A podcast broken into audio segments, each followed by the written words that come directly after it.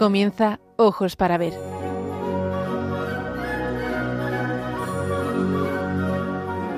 Dirigido por Andrés Jiménez con la participación de Miguel Ángel Irigaray y Santiago Arellano.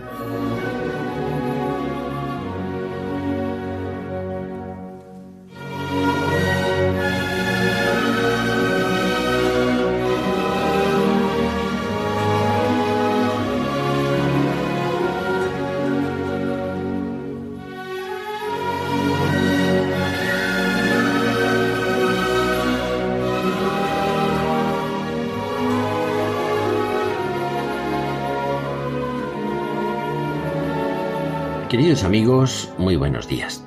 Les saludamos desde Pamplona, donde realizamos esta edición de Ojos para Ver el primer y tercer martes de cada mes. Les habla Andrés Jiménez y nos acompaña Miguel Ángel Irigaray en tareas de locución y como técnico de sonido.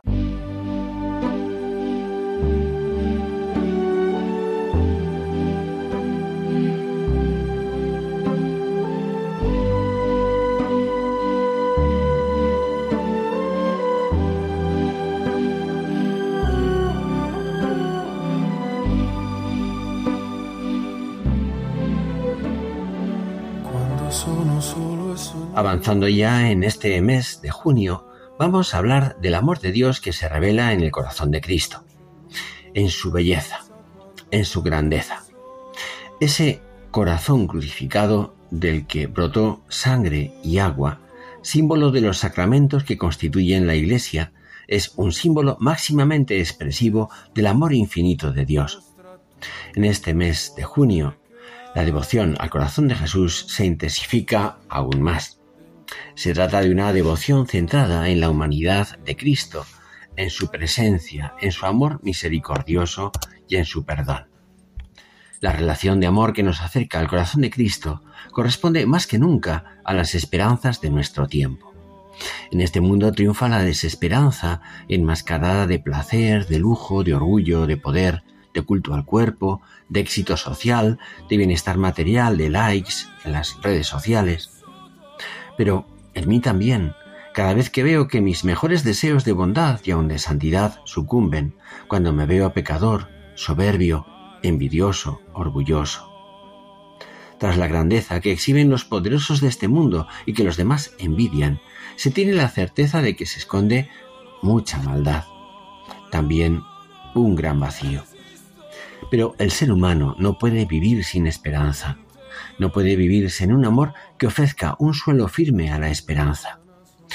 Pero hoy el amor es una de las palabras de las que más se abusa, hasta el punto de que muchos no creen de verdad que sea posible, porque vemos que en buena medida este mundo está podrido y el amor verdadero parece algo superado y necio.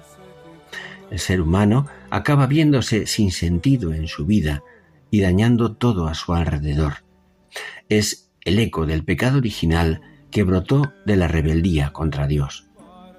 Miguel Ángel, ¿cómo estás? Muy buenos días. Muy buenos días Andrés, muy buenos días a todos los oyentes de Radio María. Pues la verdad que estoy muy bien, gracias a Dios, encantado de estar contigo y con nuestros oyentes. Mm, el pecado es una realidad que no podemos dejar de lado en nuestra vida y en la realidad que nos rodea en este mundo. Y como decía Pío XII, el pecado de los tiempos modernos es haber perdido la conciencia de pecado. Es la tentación de la autosuficiencia. Pero la presencia del mal en nuestro corazón y a nuestro alrededor no deben hundirnos, sino inducirnos a escuchar la necesidad profunda de ese corazón insatisfecho mientras no descanse en Dios. ¿Cómo recobrar hoy la esperanza? Hay demasiada tiniebla en nuestro mundo. La honestidad y no digamos nada la santidad no se cotizan al alza. Nuestra fragilidad salta a la vista. Y es verdad, ni siquiera el santo, el hombre y la mujer de bien no son seres perfectos. Tienen fallos, caen, fracasan cada día. Pero el santo es un pecador que no se rinde, que vuelve siempre a levantarse. La talla de un hombre o una mujer no la dan sus aciertos o sus fracasos, sino lo que consigue hacer después de ellos. ¿Y por qué el santo es un pecador que se levanta? ¿Por qué no se hunde ni se rinde definitivamente? Pues porque ha percibido de algún modo que su fracaso es el de Cristo en la cruz. Y por eso, porque le ve a él fracasado y cargado de miserias, miserias que no son las suyas, las de Cristo, sino las nuestras, ve también que sigue con los brazos abiertos para recibir al alma agobiada y hundida. Recordemos aquello del Evangelio, venid a mí, los que estáis cansados y agobiados. Si alguno viene a mí, yo no le echaré fuera. Mi corazón crucificado y roto es el trono de la misericordia, en el que los más miserables son los mejor acogidos. Entonces, ¿qué puedo hacer yo? Solo confiar en su amor, en que me ama y se entrega por mí tal y como soy, tal y como estoy. Confiar así, en medio de mi miseria y de la miseria moral de este mundo, es dejarse amar por él y decirle que pase lo que pase, mi confianza es él, es su corazón. Como escribe el padre Charmot, puedo perderlo todo, aun la gracia, pero jamás hasta la muerte perderé esta confianza. Están escuchando Ojos para Ver con Andrés Jiménez.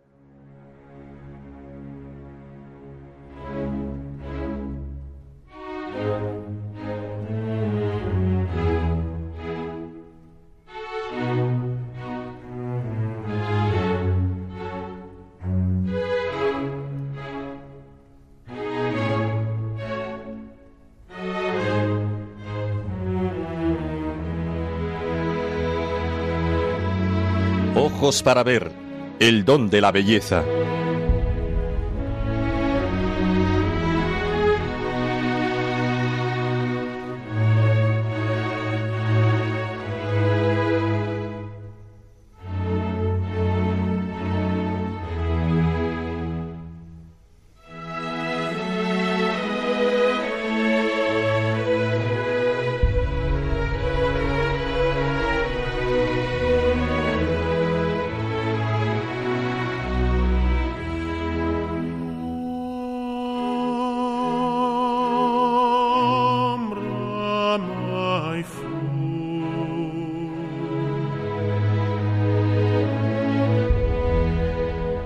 La omnipotencia de Dios se manifiesta a través de su misericordia, perdonando los pecados, y se hace tangible y accesible por medio de la cercanía del Verbo encarnado, a quien podemos abrazar, con el que podemos compartir los afanes cotidianos, las penurias de nuestra naturaleza doliente que ha querido hacer suyas.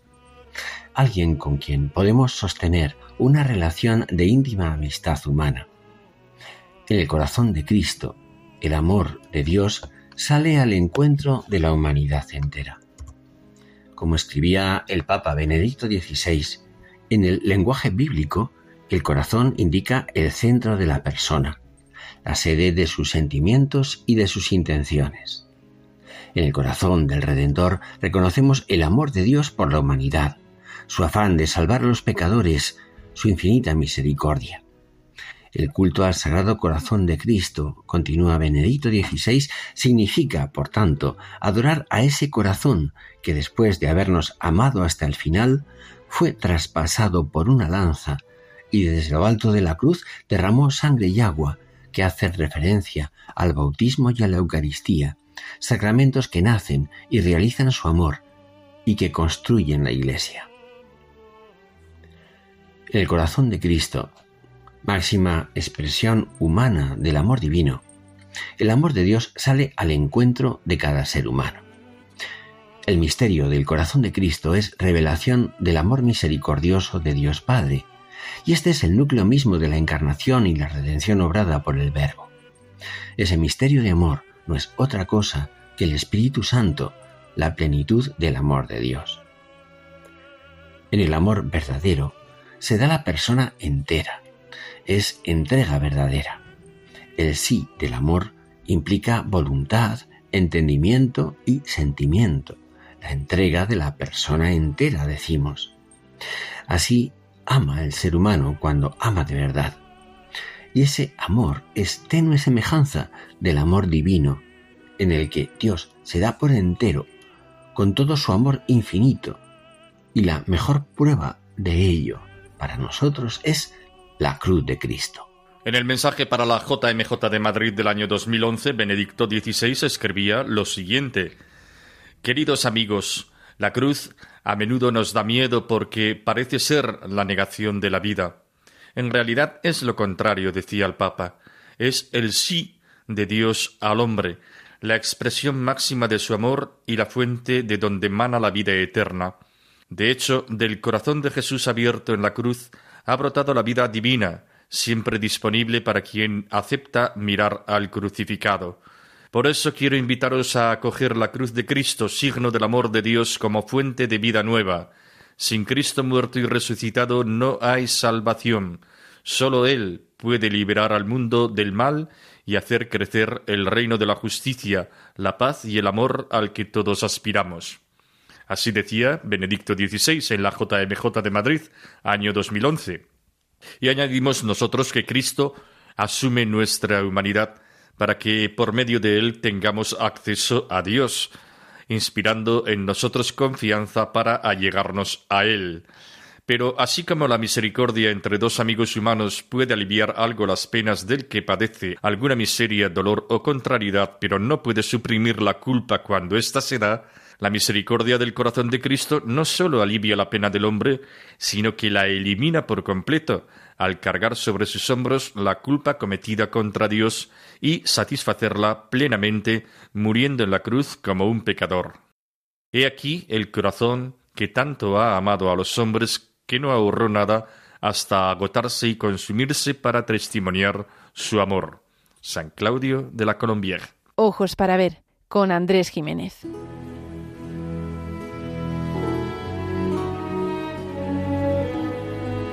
Aprender a mirar. Ojos para ver. Radio María.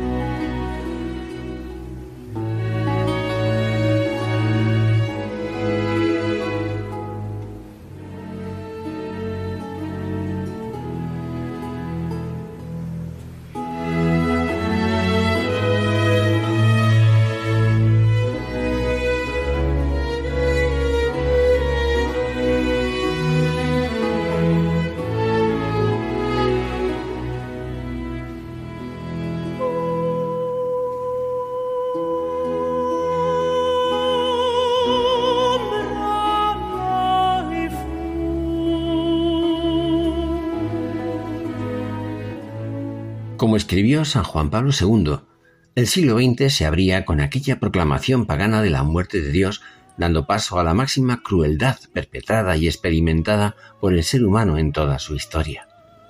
Pero seguidamente, mirando nuestro siglo, nos recordaba.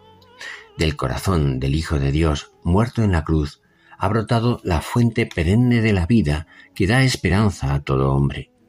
Del corazón de Cristo crucificado nace la nueva humanidad redimido del pecado. El hombre del siglo XX tiene necesidad del corazón de Cristo para conocer a Dios y para conocerse a sí mismo. Tiene necesidad de Él para construir la civilización del amor. Esta civilización del amor no es el paraíso en la tierra de hombres y mujeres empoderados y autosuficientes. Es un ideal basado no en el poder, sino en el reconocimiento de la dignidad de todo ser humano, hijo de Dios. Es un modelo de sociedad en el que todos colaboran solidariamente por el bien común, donde cada uno, cada persona es importante y es consciente de que su aspiración y dimensión más honda es amar y ser amada. Y precisamente acude a los demás, a sus amigos, a sus vecinos, a sus compatriotas, para hacer más plena y eficaz esa aspiración. Porque necesitamos ser amados. El ser humano tiene necesidad de dar y de recibir. Y hemos aprendido de Cristo que el corazón, el centro de la persona, se expresa plenamente en el don de sí mismo. Pero este Dios que ama al hombre lo hace con amor no sólo espiritual, por así decir, sino con un amor verdaderamente apasionado y encarnado, con un amor probado, puesto a prueba en el dolor. El suyo es un amor tangible, emocionado. Pero, ¿es propio de Dios padecer? Dios es impasible, no puede padecer ni ser afectado por nada externo a él. Entonces, en primer lugar, hay que distinguir dos formas de sensibilidad, una sensible y otra espiritual. La sensible está motivada por estímulos sensibles de agrado y desagrado y presenta reacciones fisiológicas y físicas en nuestro organismo. Es un padecer, una dependencia de la acción de otro. Y esto, de suyo, no correspondería a Dios. En el ser humano esta sensibilidad es ambivalente y dependiente. Pero hay también, decíamos, una sensibilidad espiritual, el amor, el deseo, el gozo, la esperanza, la alegría, también el sufrimiento, la compasión, la pena, el rechazo de algo que es malo, pueden ser expresiones de nuestro espíritu, de nuestra voluntad y de nuestro ser íntimo. El valor y el significado de las cosas, las personas y los acontecimientos no nos dejan indiferentes. Esta sensibilidad de la voluntad es propiamente hablando virtud, benevolencia, generosidad. Y la más noble y alta virtud de todas es precisamente la misericordia, la cual, por amor al otro, hace suyo su dolor y se lo descarga e incluso lo carga sobre sí. Esto último es lo que afirmamos los cristianos porque sabemos que es lo que hizo Cristo, cargar sobre sí nuestros dolores y nuestras injusticias. ¿Qué diríamos si una madre permaneciera indiferente ante el sufrimiento o el desvío moral de un hijo? ¿No es acaso el amor compasivo y el dolor de la madre algo necesario y maravilloso? Y si todo lo que de bueno hallamos en las criaturas participa de la bondad de Dios, su creador y causa primera, ¿cómo en Dios no va a existir un amor que se compadece, que llega incluso a sufrir el desdén o el dolor de aquellos a los que ama? El suyo es el amor de un Dios que tiene corazón, sensible, espontáneamente atento a los que ama. En el Antiguo Testamento, de hecho, se habla veintiséis veces del corazón de Dios. Cristo es este amor de Dios encarnado para nosotros. Como el Padre me ama, así os amo yo, dice en Juan 15, 9. En Cristo encontramos el reflejo más perfecto del amor de Dios por cada ser humano. Un Cristo que llora por el hijo de la viuda, por su amigo Lázaro, por una Jerusalén que se resiste a su Dios, que mira con tristeza al joven que desdeña seguirle por apego a su dinero, un Cristo que se emociona de alegría al ver la predilección del Padre por los más pequeños, que sufre de manera indecible en Getsemaní, que se compadece del buen ladrón y de aquellos que en su miseria se confían a él. Hace pocas fechas recordábamos en nuestro programa un pasaje conmovedor del escritor François Mauriac en su vida de Jesús. En este pasaje habla de unos leprosos que llegaban tarde al sermón de la montaña y escuchaban bienaventurados, bienaventurados, bienaventurados. Esta era la única palabra que lograban escuchar. ¿Qué dice el maestro? pregunta el último de ellos. Y el que iba el primero le responde, creo que habla de nosotros. Cristo es imagen visible del Dios invisible que nos devuelve la semejanza divina deformada por el pecado. Compañero de camino, se ha unido con cada ser humano, trabajó con manos de hombre, pensó con inteligencia de hombre, obró con voluntad de hombre, amó con corazón de hombre, como nos dice el Concilio Vaticano en la Constitución Gaudium et Spes. En el corazón de Cristo, en su intimidad, donde anidan los pensamientos, intenciones, sentimientos, deseos, emociones, afectos más profundos, Dios manifiesta a cada hombre y mujer un amor que es a la vez humano y divino. Con ello, nos muestra un amor apasionado de Dios por su pueblo, por el hombre, por cada hombre y cada mujer. Dios va tras la oveja perdida, la humanidad doliente y extraviada. Y es este un amor tan grande que, en palabras de Juan Pablo II, pone a Dios contra sí mismo, su, misericordia contra su justicia. El cristiano reconoce esta pasión en el sacrificio de Cristo en la cruz. De este modo, el corazón de Cristo no sólo experimentó la tristeza del pecador, sino que, traspasado por una lanza, dejó de latir para satisfacer su culpa. Y una vez suscitado, volvió a latir para, liberado ya, el hombre de la miseria del pecado pudiera retornar a la amistad con Dios, que es el reino de los cielos, o aún mejor, el corazón de Cristo glorioso abierto para siempre. Como dice Santo Tomás de Aquino, mediante la pasión nos fue abierta la puerta del reino celestial. Cristo, y cita aquí la carta a los hebreos, penetró una vez para siempre en el santuario con su propia sangre, consiguiendo una redención eterna. Esta amistad con Dios, a través de Cristo, conlleva tanto la unión afectiva, al tener el mismo querer y los mismos sentimientos del corazón de Cristo, y la unión real, al poder contemplar su rostro, que es la gloria de Dios. Ciertamente, podemos afirmar que el corazón de Cristo es el rostro de la misericordia. Y Dios perpetúa este amor de entrega en la Eucaristía, en la que nos llega ese amor corporalmente. San Juan de Ávila contemplaba a Cristo clavado en la cruz y se ve irresistiblemente llamado a corresponder con su amor. Escribe, no solamente la cruz, mas la misma figura que en ella tienes, nos llama dulcemente a amor. La cabeza tienes inclinada para oírnos y darnos besos de paz, con la cual convidas a los culpados, siendo tú el ofendido. Los brazos tendidos para abrazarnos. Las manos agujereadas para darnos tus bienes. El costado abierto para recibirnos en tus entrañas. Los pies enclavados para esperarnos y para nunca te poder apartar de nosotros. De manera que mirándote, Señor, todo me convida a amor. El madero, la figura, el misterio, las heridas de tu cuerpo y sobre todo el amor interior me da voces que te ame y que nunca te olvide mi corazón. Están escuchando Ojos para Ver con Andrés Jiménez.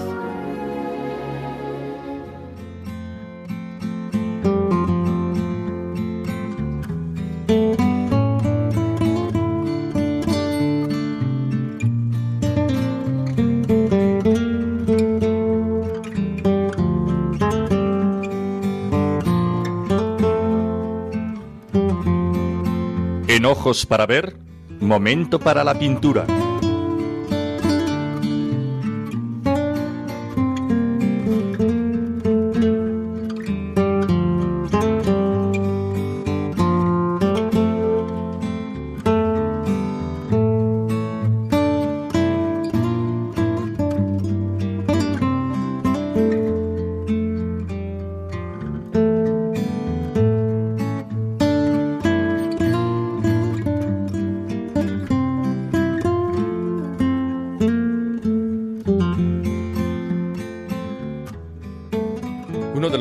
Pequeños grandes tesoros que acaudala el Museo del Prado es el cuadro Cristo sostenido por un ángel, de Antonello de Messina, pintor italiano nacido en la ciudad que le da su apellido en 1430 y en la que falleció apenas 50 años después, en 1479.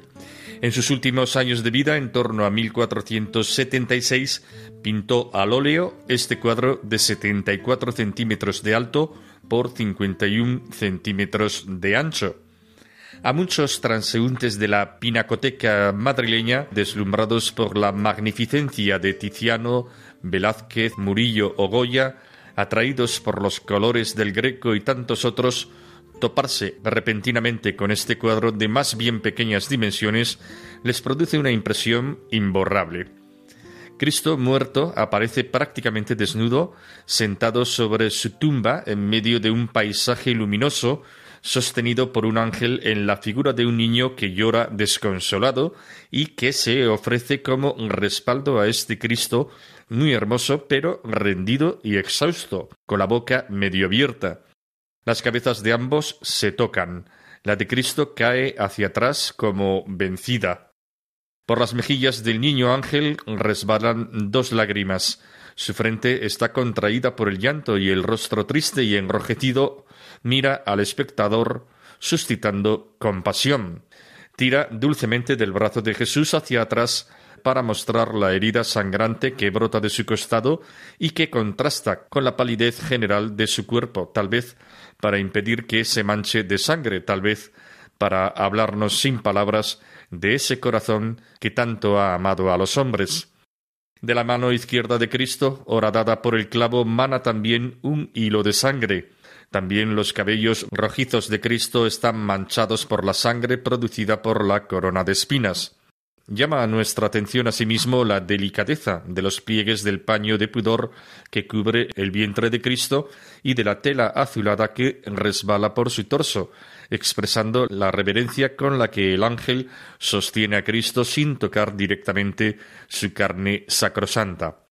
Uno esperaría que esta escena estuviera orlada de penumbra o de oscuridad, bien para resaltar las dos figuras y su dolor, bien para crear una atmósfera de mayor intimidad. Sin embargo, la claridad y el bellísimo paisaje soleado hacen que todo el cuadro sea en sí mismo como una luz que nos alumbra e ilumina, llamando nuestra atención. Tal vez la serenidad del cielo y de la tierra confirman que, a pesar de lo que contemplamos, todo está bien, porque se ha cumplido la voluntad de Dios, que es amar hasta un extremo sin límites. Sentimos el dolor que se refleja en lo que contemplamos, el lenguaje de los cuerpos, las lágrimas, los ojos. Todo aquí invita a la contemplación meditativa. En la pintura de Antonello, de gran virtuosismo técnico, se aprecia una caligrafía minuciosa que muestra la influencia de la pintura flamenca. El arte se pone aquí al servicio de la profunda emoción que suscitan estas dos imágenes. De hecho, la emoción es el efecto dominante desde el primer momento. Nos sentimos atraídos por la imagen y más tarde descubrimos la destreza del artista, capaz de suscitar un cúmulo semejante de emociones. De forma muy anecdótica, pero muy elocuente, se ha comentado esta contagiosa fuerza emocional que suscita espontáneamente el cuadro, comprobable por el hecho de que los espectadores que están ante ella, sin darse seguramente cuenta de ello, suelen echar sus cabezas hacia atrás, como identificándose con la postura de Cristo, como si el dolor que el cuadro refleja fuese de algún modo captado y reproducido interiormente por el espectador que lo contempla. Una genialidad más que apreciamos en la belleza de este cuadro.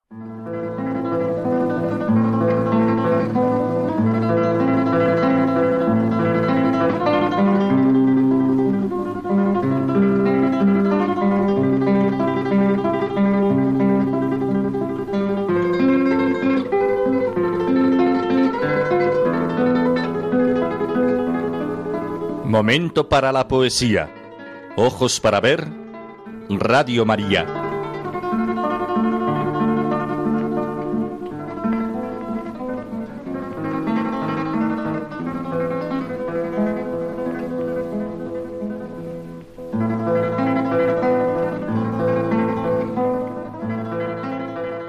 Estamos hablando del corazón de Cristo en atención a su conmemoración a lo largo de este mes de junio pero no se nos olvida la solemnidad maravillosa del Corpus Christi, la de ese día del año que relumbra más que el sol, y en el que el amor de Dios da un salto, a la vez mortal y resucitado, para quedarse bajo las apariencias del pan y el vino hecho alimento y comunión. Por eso dedicamos este momento para la poesía al Corpus Christi, al amor de Dios hecho cauce de pan y corazón humano para acogernos, para elevarnos, para abrazarnos. Antonio y Carlos Murciano nacieron en Jerez de la Frontera, Cádiz, en 1929 y en 1931, respectivamente. Ambos, por edad, podían ser incluidos entre los escritores de la llamada generación de los años 50, pero sus compromisos humanos, su visión de la vida y hasta su concepción de la poesía los aleja de cualquiera de ellos, Gil de Viedma, Valente, Barral o Caballero Bonal. Por su temática, estilos intimistas y hasta creencias y vivencias religiosas están más cerca de la llamada generación del 36, que tiene nombres como Panero, Vivanco, Rosales o incluso del primer José María Valverde. En 1961 publicaron conjuntamente el poemario Corpus Christi. Sin duda, cantaban al gran día que España dedicaba a exaltar la Eucaristía, uno de aquellos tres jueves que relumbran más que el sol. Traemos aquí dos sonetos de los hermanos Murciano. El primero está dedicado a la procesión del Corpus.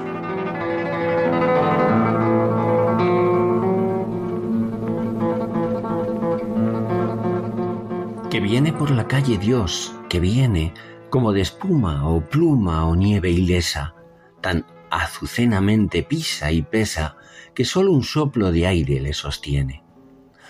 Otro milagro, ¿ves? Él, que no tiene ni tamaño ni límites, no cesa nunca de recrearnos la sorpresa, y ahora en un aro de aire se contiene. Si le rinde el romero y se arrodilla, se le dobla la palma ondulante, las torres en tropel campaneando. Dobla también y rinde tu rodilla, hombre, que viene Cristo caminante, poco de pan, copo de pan, pasando.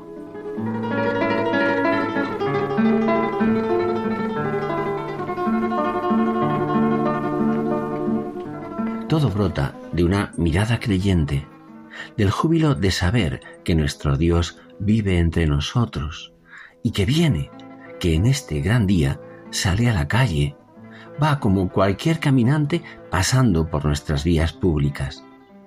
Un fin orienta sus palabras, las palabras del poeta, que el hombre doble su rodilla ante Cristo, como lo hace el romero, la palmera y las torres y campanarios cuando voltean jubilosas sus campanas. ¿Y esto por qué? La respuesta nos la da la voz del pregonero que va anunciando una verdad prodigiosa, que viene por la calle Dios, que viene. Si la noticia se nos dice sin ninguna galanura tal cual, el misterio de Dios presente se transfigura por la palabra poética en juegos conceptistas y metafóricos, como de espuma o pluma o nieve ilesa, azucenamente pisa y pesa, que sólo un soplo de aire le sostiene, y ahora en un aro de aire se contiene. Lo más grandioso ocurre como si nada. Y es que Dios habita entre nosotros. Vayamos ahora al segundo soneto de los hermanos Murciano. Este pretende abordar el instante en que el pan y el vino se convierten en el cuerpo y en la sangre de todo un Dios. Se nos presenta el momento en que en la última cena el aliento y la palabra de Cristo se transforman en cuerpo y sangre de Dios, las mismas palabras pronunciadas por el sacerdote. Una palabra humana desencadena el prodigio de que Dios mismo se quede carne en carne, espíritu en espíritu, en el cuerpo y sangre de nuestro Dios. Dios, Dios mismo se queda en el pan y en el vino. No hay maravilla mayor en esta hora nuestra de incertidumbre y desconfianza humana. El inicio del poema no puede ser más confiado. Todo fue así, dice. Un prodigio de amor, no existe otra explicación del misterio eucarístico, solo el amor, solo el amor a los seres humanos, solo el amor de todo un Dios. Era el testamento de Dios, era su despedida, el fruto del trigal, la espiga fue la harina candeal para su carne y el fruto de la vid mosto, sin contaminaciones de contagios ni plagas de su sangre. Este es el memorial que hemos recibido y repetimos como sacrificio expiatorio para siempre. A juicio rotundo del poeta, fue así, testimonio indiscutible del acontecimiento. ¿Cómo quedaba Dios en tal prodigio? Sin más, sencillamente así. Pero ¿cómo pudo ser todo esto? Pues de una manera sencilla. Los argumentos teológicos con su consistencia ponen el armazón a nuestra fe hasta donde pueden. El poeta argumenta desde su entusiasmo. La poesía da hermosura a la razón. Leamos, pues, Andrés.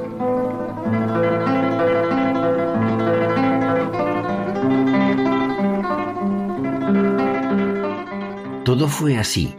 Tu voz, tu dulce aliento, sobre un trozo de pan que bendijiste, que en humildad partiste y repartiste, haciendo despedida y testamento. Así mi cuerpo os doy como alimento. Qué prodigio de amor, porque quisiste, diste tu carne al pan y te nos diste, Dios, en el trigo para el sacramento.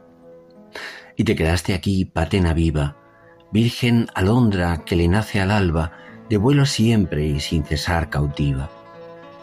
Hostia de nieve, nube, cardo fuente, gota de luna que ilumina y salva. Y todo ocurrió así, sencillamente.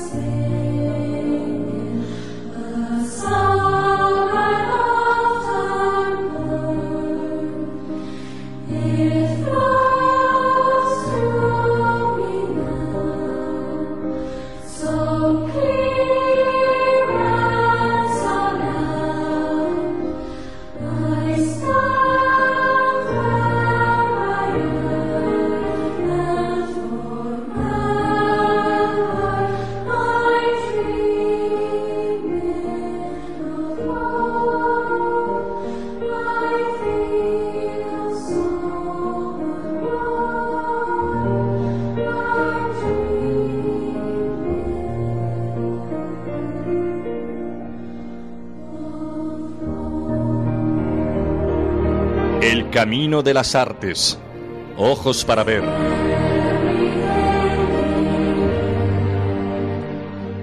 Un clásico del amor entendido como don radical personificado en Cristo es el soneto de Lope de Vega titulado ¿Qué tengo yo que mi amistad procuras? Vamos a escuchar una versión cantada del soneto en la voz del intérprete y compositor Héctor Rial, argentino de nacimiento pero gallego de origen y adopción.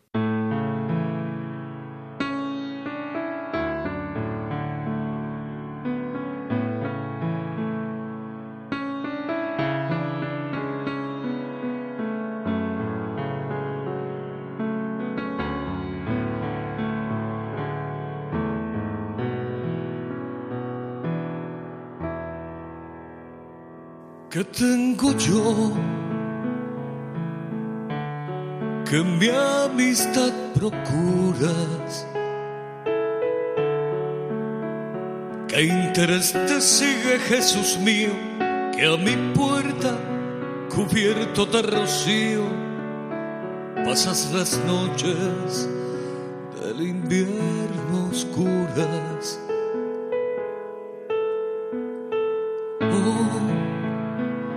Cuánto fueron mis entrañas duras.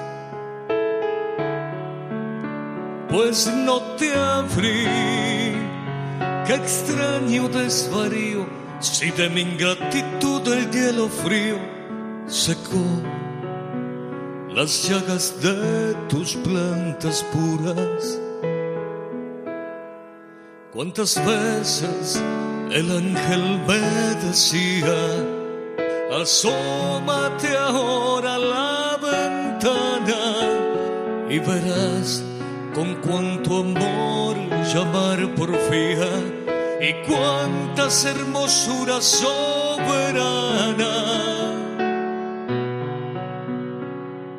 Mañana le abriremos, respondía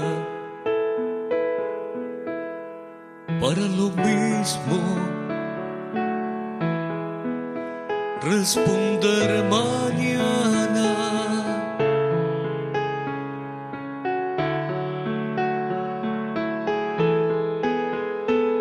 Y cuántas hermosuras soberana.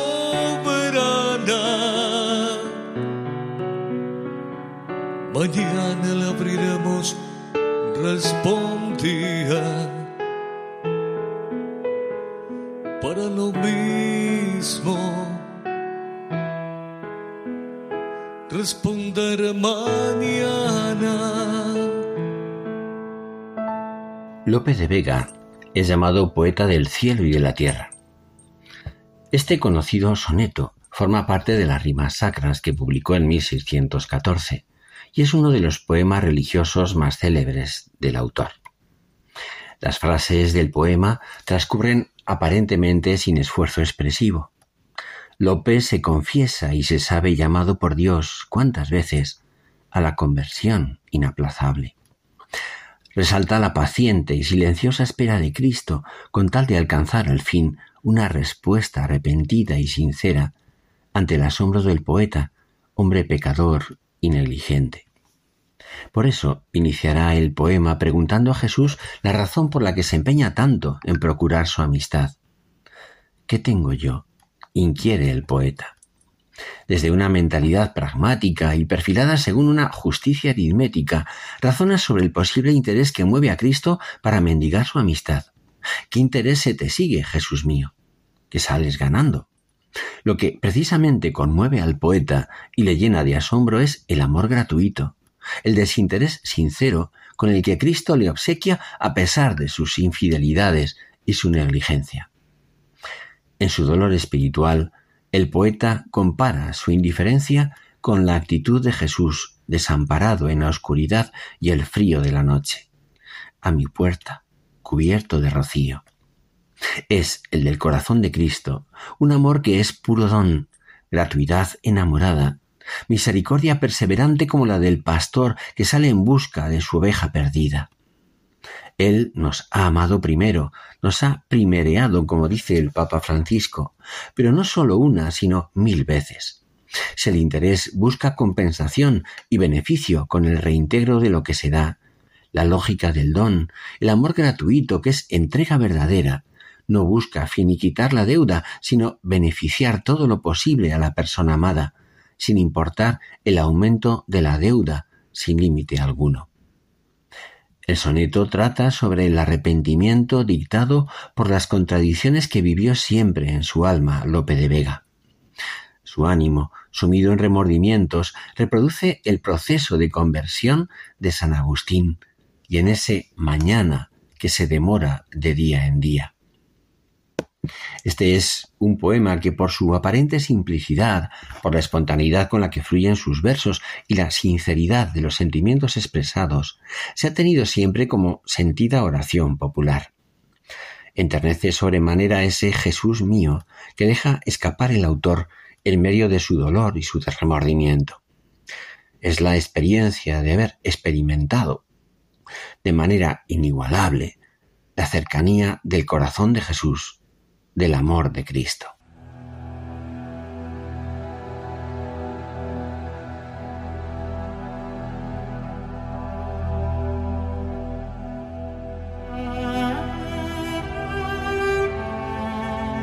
Leyendo al poeta Miguel Dors.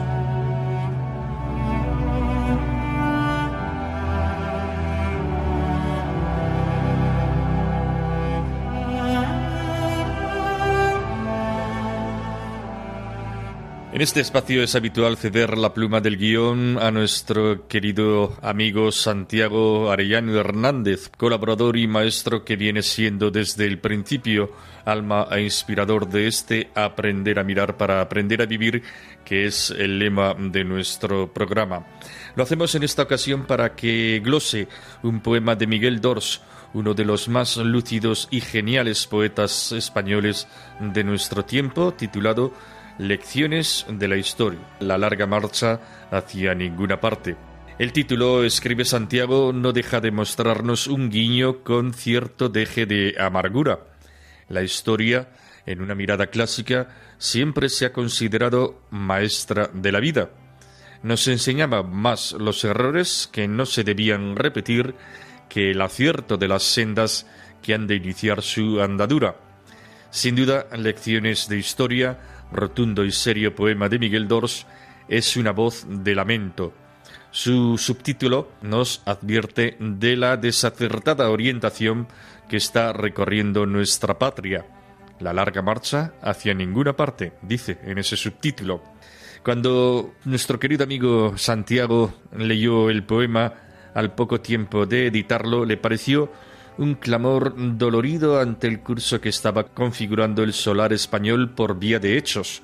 Hoy, en la perspectiva del largo proceso que no se ha desviado ni un ápice de lo denunciado a mediados de los ochenta, todavía se le hace a Santiago más necesario leer con espíritu atento y crítico todos los males que en él se denunciaban.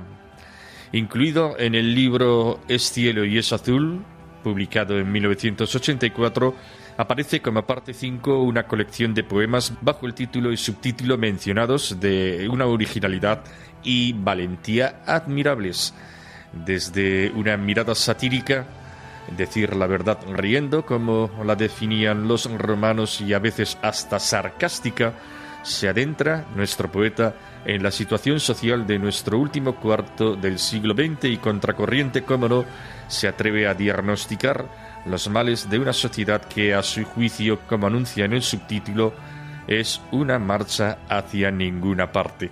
El poeta es consciente de que está poniendo en jaque todo su prestigio de poeta reconocido. Sabe que lo van a tildar de sectario, de franquista o de cualquier improperio de esta estirpe. Aunque él sabe que cualquiera de estas descalificaciones no tienen más fundamento que la confesión pública de su catolicismo. En su defensa, alegará que cuando descalifiquen a poetas como Alberti, Neruda, Celaya, Otero, Ángel González, Ramón Irigoyen, Luis García Montero o Jorge Richman, no menos sectarios por la profesión de su credo marxista, creerá en la imparcialidad de la crítica. Pero bueno, nuestros tiempos son como son.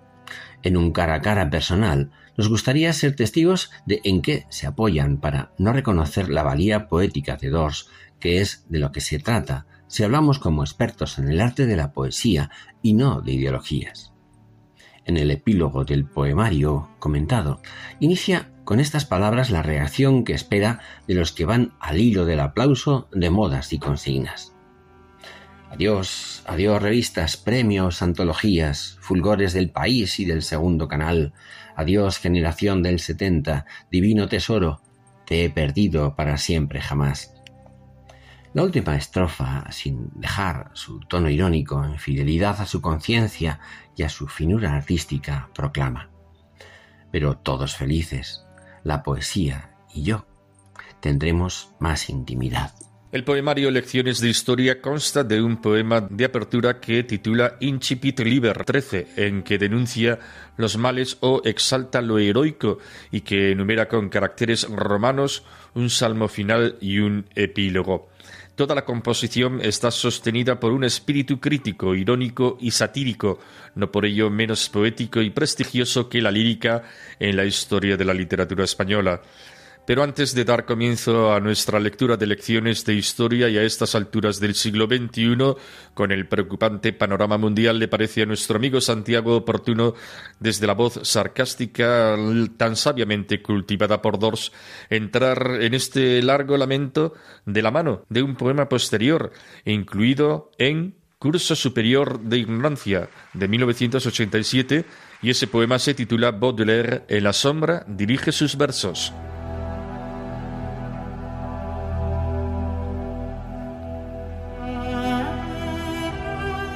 ¿Acaso en estos versos tu corazón también ha pisado la nieve, ha visto el Mississippi, Boiro bajo un adagio de gaviotas, Éboli en un agosto incandescente de cigarras? ¿Acaso en una de estas páginas has oído campanas y no sabes en qué rincón feliz de tu memoria? Pero ahora, atención, no dejes que te engañen. Recuerda que a la historia le conviene que no exista este libro Tuercele el cuello a cada sentimiento que albergue tu corazón. Repite que el corazón no existe y además hace trampas. Cumple las leyes de la ciencia. Calla y olvida para siempre.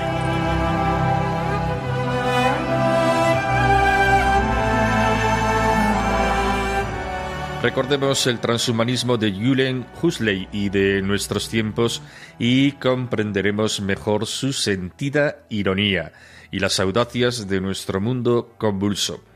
Y ahora ya sí, del largo poemario, mm, Santiago nos ofrece para empezar y como muestra el comienzo o incipit, según lo titula el autor. El poema comienza con la invocación a Dios, pero dejándonos claro desde el principio que está al loro de las corrientes que van contaminando la sociología religiosa española. Entre líneas se perciben referencias, unas aparecidas en la prensa, otras más sutiles, que exigen un conocimiento de historia de la literatura.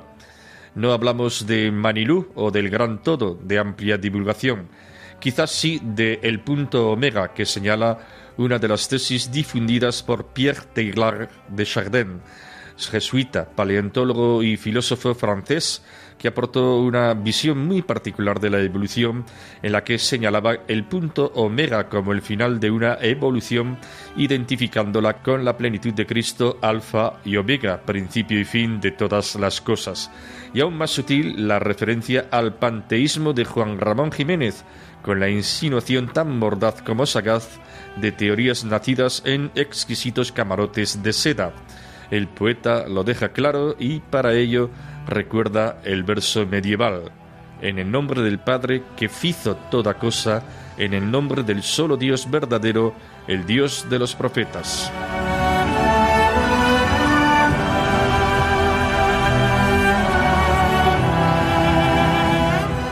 Incipit liber. En el nombre de Dios, ojo, no del gran todo, no del gran Manitú ni el punto omega, ni del Dios, Dios me libre, deseado y deseante de ciertos camarotes de seda. En el nombre del Padre que fizo toda cosa, en el nombre del solo Dios verdadero, el Dios de los profetas hirsutos y los vastos patriarcas, el de Inés y Cecilia, sexo débil más fuerte que todas las legiones, el Dios que sostenía la sonrisa de Tomás Moro bajo el hacha negra, el Dios de Luis Pasteur, el de Gaudí, el de Chesterton, de los analfabetos como yo, el dios de las amebas, de los tronos y de las dominaciones. Del Simún y el Museo Británico comienzo esta declaración, esta memoria del desolado tiempo que he vivido. Que Él ponga en mis palabras una chispa de su innombrable fuerza.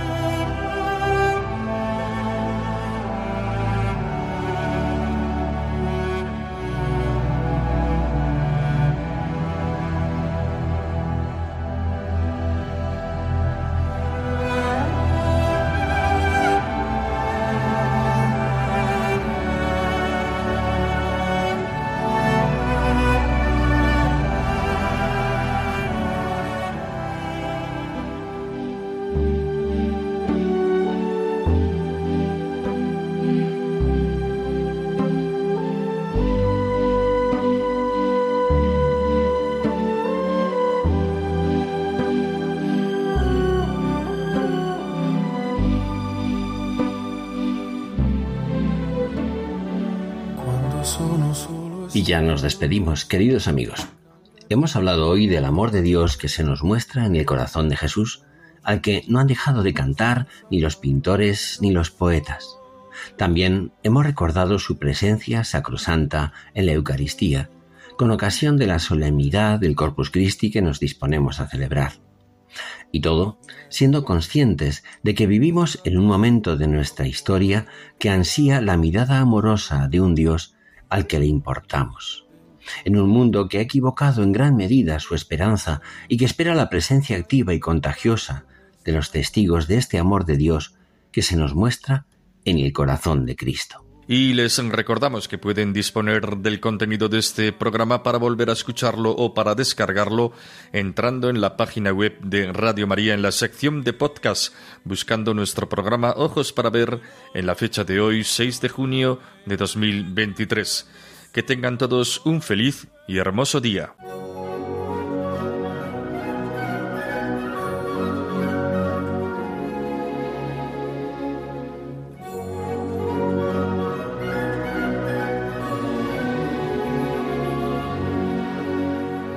Finaliza Ojos para Ver.